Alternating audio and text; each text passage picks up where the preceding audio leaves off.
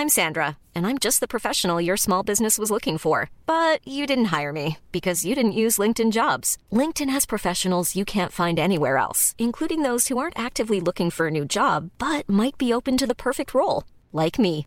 In a given month, over 70% of LinkedIn users don't visit other leading job sites. So if you're not looking on LinkedIn, you'll miss out on great candidates like Sandra. Start hiring professionals like a professional. Post your free job on linkedin.com/people today. En revenant à la lampe à huile, je ne crois pas au modèle Amish. But there is one more thing. Don't try to be too smart. Pay taxes when, when you have to pay taxes.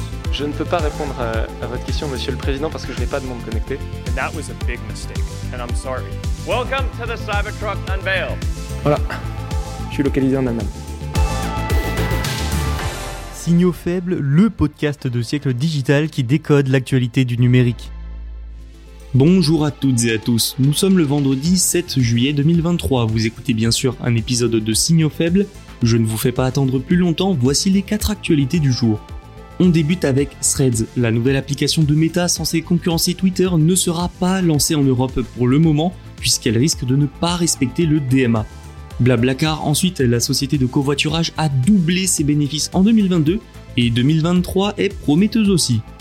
Direction la Corée du Sud après ça, qui veut être un centre mondial de l'intelligence artificielle et elle a les outils pour. Sans oublier un petit détour par l'Inde où le géant local Jio a signé un accord de 1,5 milliard de dollars avec Nokia sur la 5G. Un peu de tout donc aujourd'hui, à commencer par Threads qui ne sera pas lancé en Europe. Bonne écoute. Oui, la nouvelle application du groupe Meta Threads n'est pas disponible en Europe alors que son lancement a eu lieu cette semaine. Ou plutôt, l'application n'est pas disponible dans l'Union européenne parce qu'elle l'est au Royaume-Uni. Threads, pour rappel, c'est le rival Made in Meta de Twitter. Le groupe de Mark Zuckerberg entend bien profiter de la situation délicate et de l'impopularité grandissante du réseau social d'Elon Musk.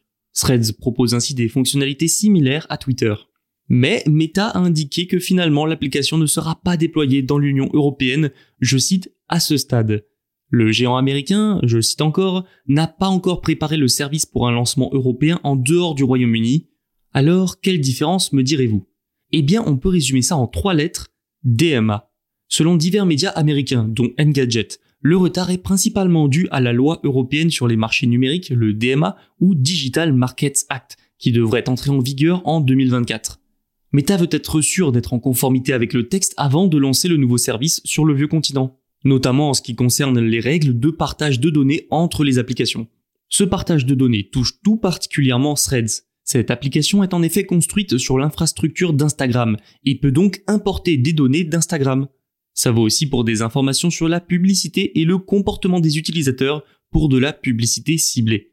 Peut-être que le groupe craint les sanctions en cas de non-respect du texte. La Commission européenne pourrait notamment infliger une amende pouvant aller jusqu'à 20% du chiffre d'affaires mondial en cas de récidive. Et l'Union européenne n'hésite pas à lui infliger des amendes. Souvenons-nous de celle de 225 millions d'euros à WhatsApp en 2021. Prudence est mère de sûreté. Les géants du numérique devraient recevoir plus d'informations sur le DMA d'ici septembre, Dès que Meta en saura plus, il est donc probable que des ajustements soient faits avant un déploiement en Europe. Il faut dire qu'à terme, 100 pays devraient avoir accès à cette nouvelle application dont le succès fait peu de doute. Blablacar va bien, très bien même. De quoi souffler après les années Covid qui ont marqué un grand coup d'arrêt pour ses activités. La licorne française a révélé son chiffre d'affaires pour 2022. Il a atteint 197 millions d'euros. Rappelons que Blablacar repose sur un modèle de commission par trajet. Et c'est bien simple, 197 millions d'euros, c'est, à 3 millions près, le double de 2021. Par rapport à l'avant-Covid, donc 2019, c'est plus 45%. Mais selon Nicolas Brusson, cofondateur et dirigeant de la plateforme, Blablacar n'est pas rentable. Selon lui, cette croissance s'explique en grande partie par le contexte économique actuel. L'inflation et la hausse des prix de l'énergie et des carburants, Autant d'éléments qui pousseraient les consommateurs à privilégier le covoiturage qui permet lui de bien réduire les coûts. Toujours d'après le dirigeant, dans des propos rapportés par les échos, l'accélération de la conscience environnementale joue également beaucoup en faveur de cette activité. Sans oublier les réglementations. En France, il y a par exemple une prime pouvant aller jusqu'à 100 euros pour les nouveaux inscrits sur les plateformes de covoiturage. Trois mois après son lancement, 80 000 nouveaux conducteurs en ont déjà bénéficié. Certaines villes, telles que Lyon, réservent également des voies sur leur périphérique au seul covoiturage uniquement. Un contexte favorable qui peut laisser espérer une rentabilité prochaine pour la licorne. La part la plus importante de sa croissance en 2022 viendrait toutefois de l'international qui repose sur un aspect multimodal de la plateforme. Rappelons que Webus a été racheté par Blablacar en 2018. Depuis, plusieurs milliers d'opérateurs de bus dans le monde sont intégrés à la plateforme, dans des pays émergents tels que le Brésil ou bien encore l'Inde. Elle connaît même des taux de croissance entre, tenez-vous bien, 50% et 100%. Sa bonne santé se voit aussi à travers ses acquisitions, le rachat de Klaxit en mars 2023 dont les trajets à domicile-travail sont la spécialité, l'intégration d'une offre de train est prévue pour 2024, de quoi améliorer encore un peu plus cette offre et donc de continuer de croître. La preuve, dans une interview à Boursorama, Nicolas Brusson a affirmé que 2023 sera une année record. La Corée du Sud est-elle la future leader et de loin du marché des puces mémoire? En tout cas, son industrie actuelle fait déjà partie des meilleures. Un avantage de poids dans la course mondiale à l'intelligence artificielle. Pourquoi? Eh bien parce que l'IA demande beaucoup, mais alors vraiment beaucoup de mémoire, et donc de puces mémoire. Ça tombe bien, sur ces puces, le pays domine. La Corée du Sud espère ainsi devenir l'une des trois plus grandes puissances mondiales de l'IA d'ici 2027. Le secteur des puces mémoire sera donc essentiel. Les grands modèles de langage, ou LLM, comme ChatGPT ou encore Bard, ont de plus en plus besoin de puces mémoire haute performance à mesure que leur technicité augmente. L'heure est donc à la course aux puces, en plus de l'IA. Les sociétés sud-coréennes que sont Samsung Electronics et SK Hynix représentent tout simplement les deux plus grands fabricants de puces mémoire au monde. Elles ont énormément investi dans la recherche et le développement de l'IA ces dernières années. Elles sont aussi très courtisées par d'autres pays à coût de subventions mais Samsung a tout de même annoncé en mars son intention d'investir plusieurs centaines de millions de dollars dans une nouvelle usine de semi-conducteurs en Corée du Sud. La position coréenne attire. Le PDG d'OpenAI, Sam Altman, a rencontré le président sud-coréen Yoon Suk Yeol en juin. Il a exprimé son intérêt pour investir dans des startups sud-coréennes et s'associer à de grands fabricants de puces comme Samsung. Alors vous me direz peut-être d'accord, c'est bien beau, mais le leader des puces de l'IA, c'est l'américain Nvidia. Et c'est vrai que nous en avons beaucoup parlé dans Signaux Faibles. Alors oui mais non. Sachez que le fournisseur de puces mémoire haute performance de Nvidia, eh bien c'est Samsung. Le gouvernement sud-coréen, lui, est bien conscient de tout cela. Il investit donc massivement dans l'IA. En 2022, 786 millions de dollars ont été débloqués pour la recherche et le développement de semi-conducteurs dédiés à l'IA. N'oublions pas l'impact de l'IA dans à peu près tous les secteurs d'activité non plus, hein, et son impact sur l'innovation technologique. En se renforçant sur ce marché, la Corée du Sud espère aussi créer un effet d'entraînement qui stimulerait l'économie du pays. Preuve de ce dynamisme, la start-up coréenne Rebellions a affirmé que sa nouvelle puce dépassait les GPU de Nvidia. Et ce n'est pas une mince affaire. Hein. La Corée du Sud est donc bien partie pour faire partie des leaders de ce marché.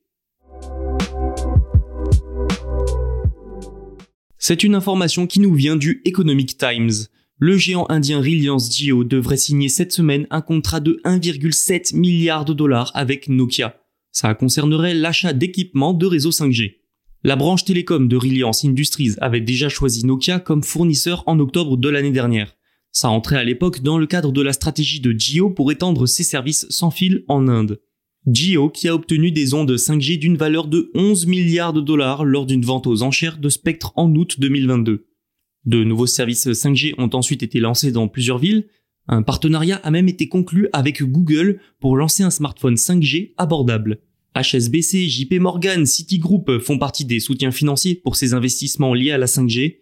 Ericsson, concurrent direct de Nokia, a également passé un accord avec Jio en octobre 2022 pour construire un réseau autonome 5G en Inde Bref, tout cela démontre le développement des infrastructures mobiles en Inde, un pays où les infrastructures sont justement souvent décrites comme manquantes ou pas à la hauteur. Ensuite, il faut noter le choix des fournisseurs, des Européens, Ericsson et Nokia. L'une des sociétés les plus à la pointe sur la 5G dont la technologie est même encore utilisée en Europe, c'est pourtant Huawei. Les deux nations sont au cœur d'un conflit frontalier et plusieurs centaines de sociétés et d'applications chinoises ont été bannies d'Inde ces dernières années. C'est la fin de cet épisode. Vous pouvez vous abonner pour ne rien manquer. Tous les podcasts de Siècle Digital sont disponibles sur siècledigital.fr et les plateformes de streaming. À lundi. Hey, it's Danny Pellegrino from Everything Iconic. Ready to upgrade your style game without blowing your budget? Check out Quince. They've got all the good stuff, shirts and polos, activewear and fine leather goods, all at 50 to 80% less than other high-end brands. And the best part? They're all about safe, ethical and responsible manufacturing. Get that luxury vibe without the luxury price tag. Hit up quince.com slash upgrade for free shipping and 365 day returns on your next order. That's quince.com slash upgrade.